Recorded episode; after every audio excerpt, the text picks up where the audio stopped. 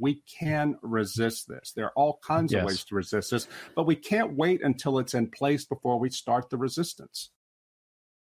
The Biden administration is trying to hold our incomes and livelihoods hostage until we submit to taking the shot. Is this new form of totalitarianism more or less dangerous than those we've seen in the past? Also, in Virginia, parents protested the ideology being taught to their children in public schools. What lessons can we learn from the example of these parents? You'll hear more about this and other things today on The Mark Harrington Show.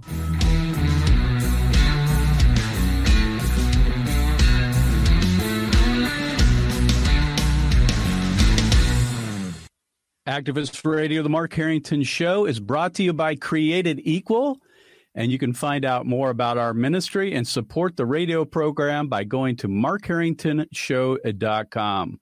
The Bible says in Second Thessalonians chapter 2 verse 11, for this reason God gave them over to a powerful delusion so that they, they would believe a lie. And I guess the question before us is whether you believe that God is instrumenting these things or these are just happening in America many things are happening where we're believing a lie. And so I wanted to bring back my guest, uh, Rod Dreher, who's the uh, editor, senior editor of The American Conservative, and he's also the author of The Benedict Option and Live Not by Lies. We interviewed Rod earlier this year about his book, and I wanted to bring him back on the air for a little bit of an update. Rod, thanks for being on the show. Mark, it's great to be back. Lots of it has been happening since we last talked. Uh, I know that, and I, you know, your book. I can tell you this has changed my life. Uh, it's changed a lot of people around me. The network that we and my family uh, are in. I keep a stack of your books to give away for people to read because I think it's one of the best books written on how to prepare ourselves for the times in which we live. And they are very troubled times. So I, I do want to take a little bit of time today to talk about your book, uh, but also get an update because a lot of things have happened since you published that. What I found interesting, first of all, with the book is you wrote it, or at least it was released right at the beginning of the pandemic of COVID 19. Little did we know what that was going to look like over the last year and a half. A lot has happened, but a lot of the things you talk about the books seem to be taking place. And so, what I want to do is just go back a little bit and kind of summarize the book a little bit. First of all, where did you come up with the name Live Not by Lies? The title, that is. Yeah, the title is something, uh, it's a title of a communique that Alexander Solzhenitsyn, the great uh, Christian dissident in the Soviet Union, a communique he sent out to his followers just before the Soviets exiled him from the country in 1974. And his mm-hmm. message mm-hmm. to them was look, we can't overturn this totalitarian system, but the one thing we can do is refuse to live by the lies it makes us uh, swallow. Uh, he said that you can't go stand in the middle of Red Square and shout out what you really think, but at least you can refuse to say what you do not think. And uh, I, I took that title because so many of these people who came to America from the Soviet bloc during the Cold War are now saying mm-hmm. that the things they ran away from back then are coming true here in America, and they're trying to wake up the American people. And uh, I took Solzhenitsyn's title because I think that this is the beginning of our resistance to refuse to live by these lies that the woke uh, hierarchies are demanding of us. Well, I was really inspired by the book. As a cultural warrior myself, someone who's been involved in the culture wars for 20 years or more, it was very, I guess, freeing in a way to realize that, you know, it's not all up to me. In many respects, we've lost the culture war. It may not be over for good. As you say in the book, I mean, there's going to be a time again where we can make some advances in the political cultural debate. But right now, uh, things are looking a little grim. And it made me feel like, you know, it's not all up to me. There is no political solution, at least that we can see on the on the near horizon, if you will. Uh, and then it gave me some hope on what we can do to prepare our families and our communities for weathering the storm. And I'd like to get into that on the program. But first of all, let me ask you. You talk about something called soft totalitarianism. Uh, as Americans, we understand what totalitarianism, at least mm-hmm. we should anyway. When it comes to communist co- countries like Russia, at least they used to be. But what's the difference between, say, a soft totalitarianism, which you say is happening in the United States, and hard totalitarianism, which is what we've understood from a, you know, kind of a government top down type of a, a situation? Yeah, Mark, this is a key question because a lot of people today understand totalitarianism from the Soviet example or from George right. Orwell's 1984. They look around and say, We don't have Big Brother, we don't have gulags, we don't have secret police. So how can you call this totalitarianism? Well, mm-hmm. I tell them, you, you may not have read it in high school, but Aldous Huxley's novel, Brave New World, tells us of the kind of totalitarianism we're living in. It's a totalitarianism that does not try to enforce its uh, its ideology through pain and terror, but rather by cutting people off from jobs, cutting them off from participating in the economy, from participating in society, and so forth, if they don't sign right. on to the the lie.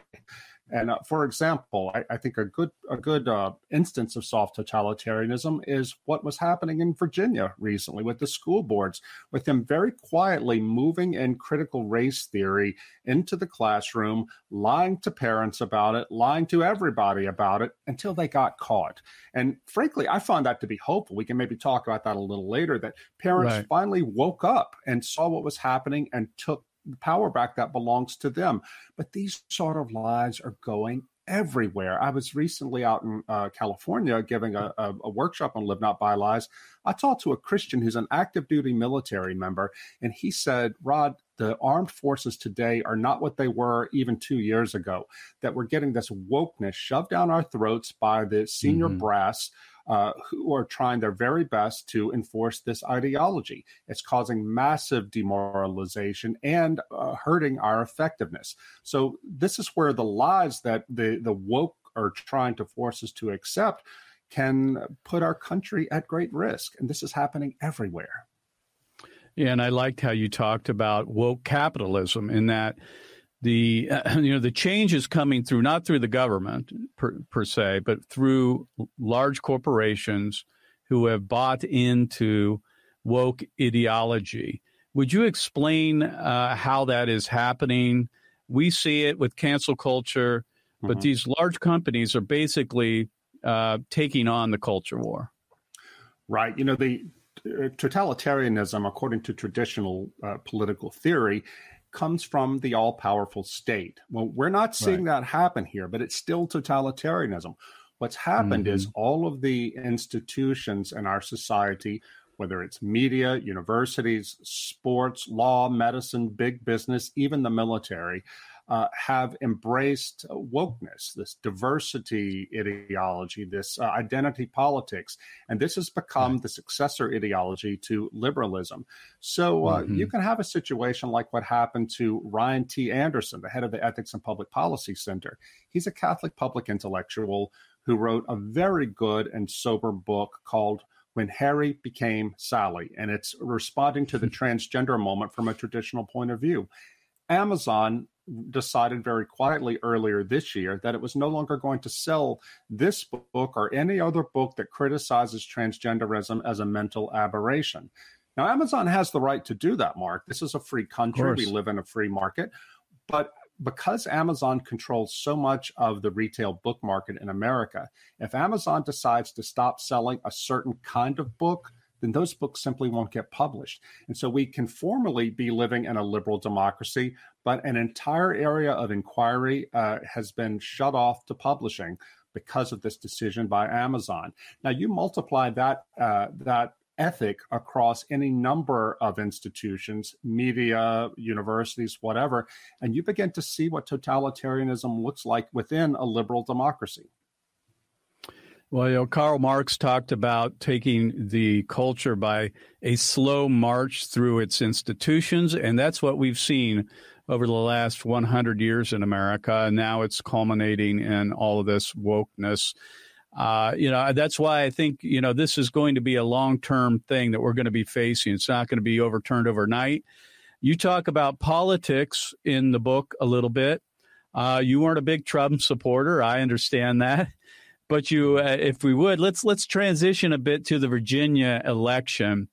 Uh, if you would, tell us what our lessons learned are, because I, I, I feel like people don't really understand what the real lessons learned are. A lot of people say, well, it's the GOP and they're going to take the uh, Senate and the House in 2022. And of course, I hope they do. But Hmm. That's not the answer. you, no, no. You, you, talk about how politics, you know, we should be involved, and it can be a way of slowing uh, and, and at least slowing down bad things from happening.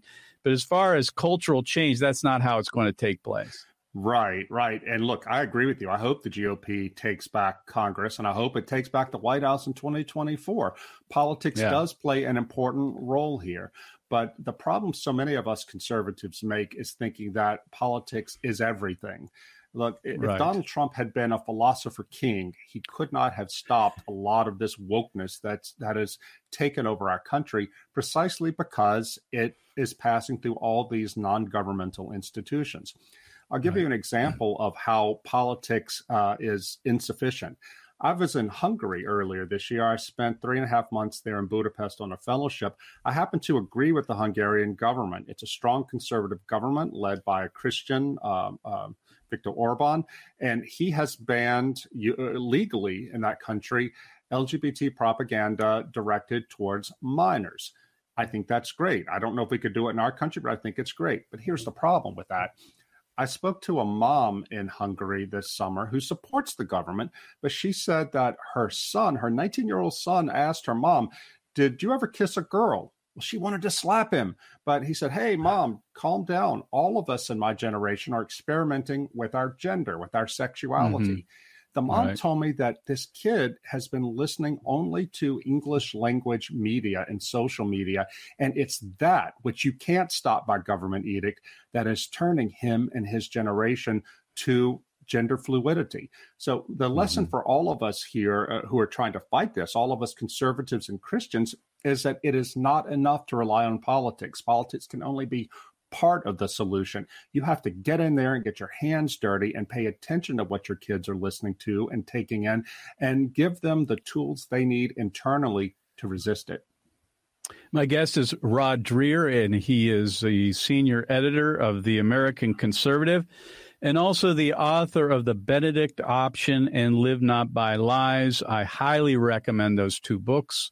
And you can find out more or pick up the book by going to penguinrandomhouse.com. That's where the book is available. Of course, it's available on Amazon as well, but penguinrandomhouse.com. And you can find out more by looking uh, at the description in my social media posts about the radio program. Rod, if you would, uh, it, let's let's stay on uh, Virginia for a little bit. Mm-hmm. One of the things that uh, I was I was very um, encouraged by was the reaction of parents to critical race theory and being taught in the schools there, and how apparently they came out to defeat the incumbent governor there. Uh, we can look at that and say, well, that, a lot of folks, unfortunately, would look at that and say, well, this is the red wave. This is the beginning of a, mm-hmm. you know, conservative wave in Congress, and this is because many people thought this would be a repudiation of the Donald Trump era. Uh, I don't think it's any of that, frankly. I, I just think it, it, was parents doing what they should do to take yeah. care of their own communities. I think so, and that's what it's going to have to take uh, to, in order for this to be turned back. Is people getting involved at the local level. Um, right. I, I, remember, Mark, back in 2015, not too long after the Obergefell ruling that legalized same-sex marriage, I was invited to Capitol Hill to give a talk to a, a private group of conservative Christian Republicans, uh, staff members of Congress. And after the talk, uh, I was invited to a private luncheon with them, and I asked them what the Republicans are planning to do to protect religious liberty in the wake of mm-hmm. Obergefell. Silence right. all around. I repeated mm. the question.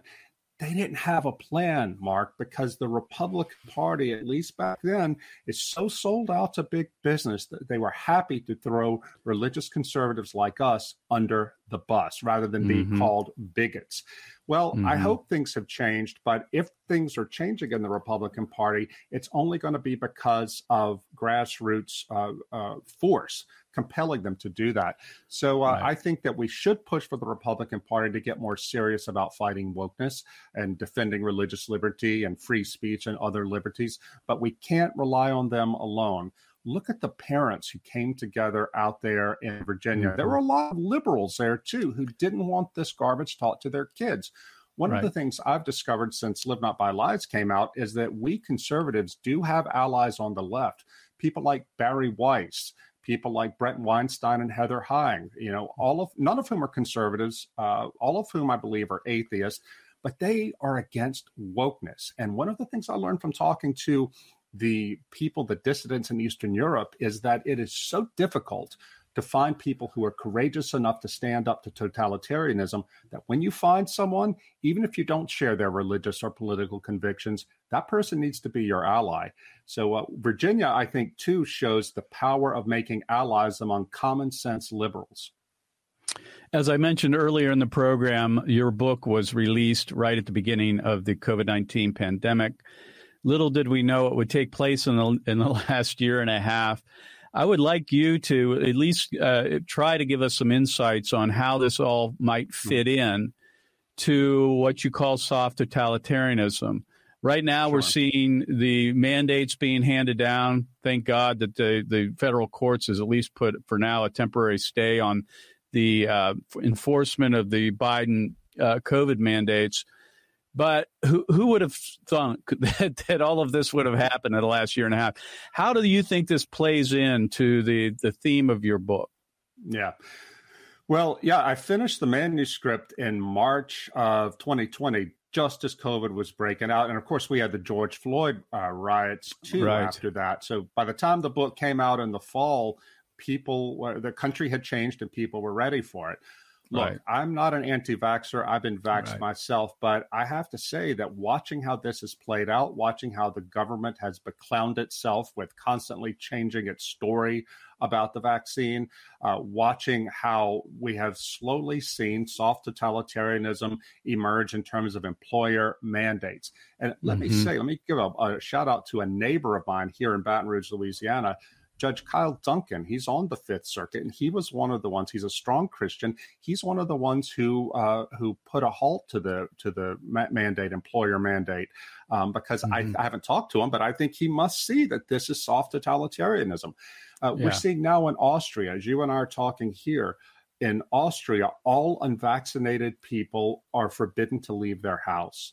I mean, it's that clear how bad this is. Mm-hmm. Uh, we've seen uh, employers uh, like at Oak Ridge National Laboratories in Tennessee. There was a group there who had strong religious objections to taking the vaccine.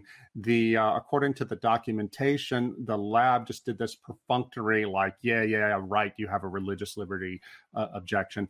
I think what we're seeing now, is, even though I believe vaccines can be important and are an important part of fighting back against COVID, we're seeing a lot of overstep here. And we're seeing, I believe, the rudiments of a social credit system put into place that makes people right i'm really interested in because you, you, yeah. you, mentioned that in an email to me and i'm really interested in what you mean by that sure well in china uh, the government is able to control everybody through what they call a social credit system very briefly right. the government monitors everything everybody does through their smartphones mm-hmm. through their internet and so on and so forth and it knows where you've been who you've talked to etc if you talk to positive people and are engaged in positive things according to the government, then you get a higher social credit rating, you get more privileges. You can shop in the better right. stores, travel more, etc. But if you talk to bad people or do things like go to church, you get a lower rating yeah. and gradually your circles are constricted where you can't even at,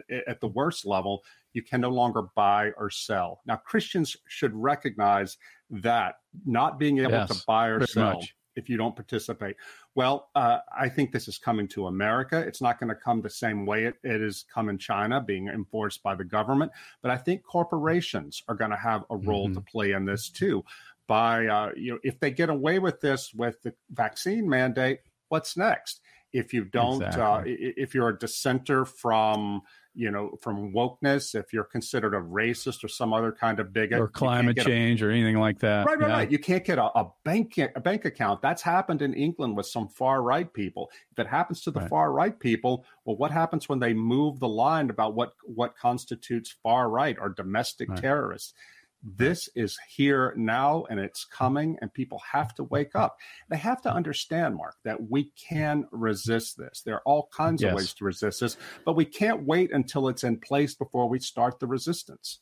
Right. And I want to talk about that as we finish off the program. Again, my guest today is Rod Dreher, and he's the author of two books The Benedict Option and Live Not by Lies. Folks, you can pick up this book by going to penguinrandomhouse.com or just go to the show description on my uh, website at markharringtonshow.com. I exhort you to pick up these books. These are the uh, the marching orders, if you will, in the culture war for as we proceed.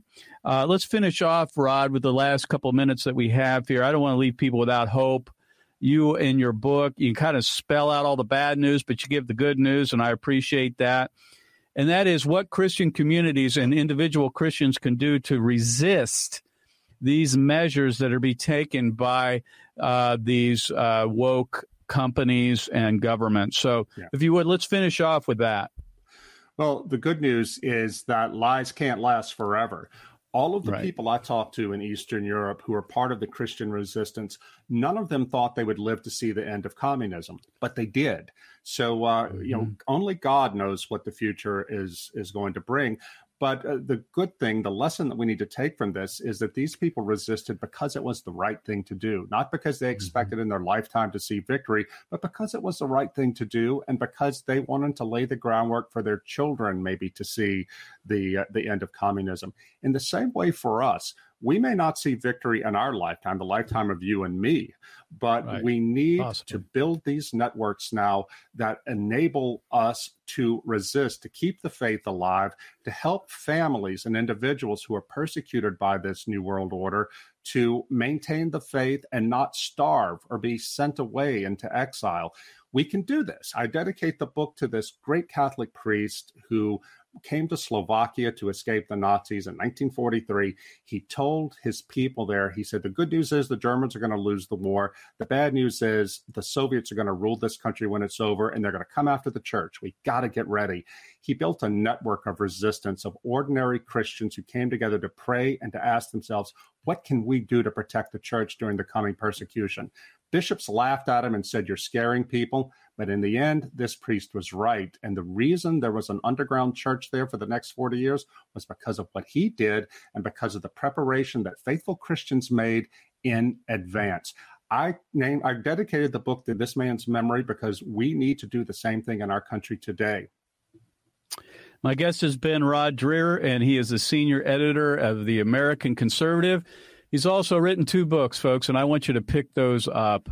Uh, the first book is The Benedict Option and Live Not by Lies. To me, it's a handbook for how to navigate these troubled waters that we live in in America. And also, I think the, the hopeful part of this is that we can build networks that is, church networks, neighborhood networks, communities where we are all thinking the same way and we're not going to live by lies and we're willing to resist this soft totalitarianism that is now present in America. Rod, thanks for being on the show.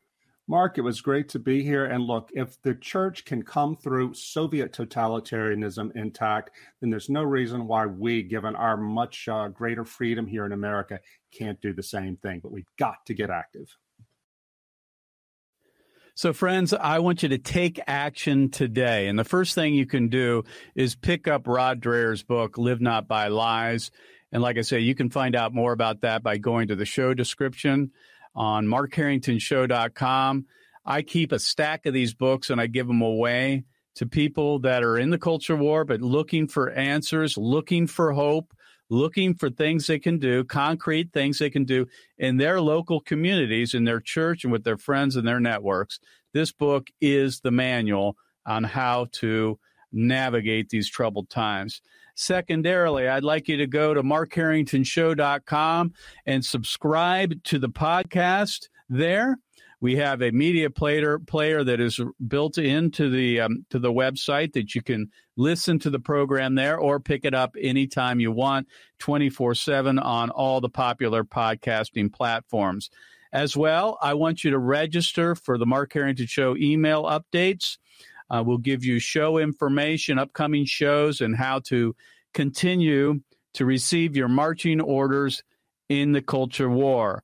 Finally, on the uh, if you would go to the Mark Harrington Show website at markharringtonshow.com, click on the submit a comment or question, and you can send me a uh, a message, and and I will read it on the air, answer your question, or, or suggest the comment to our listeners.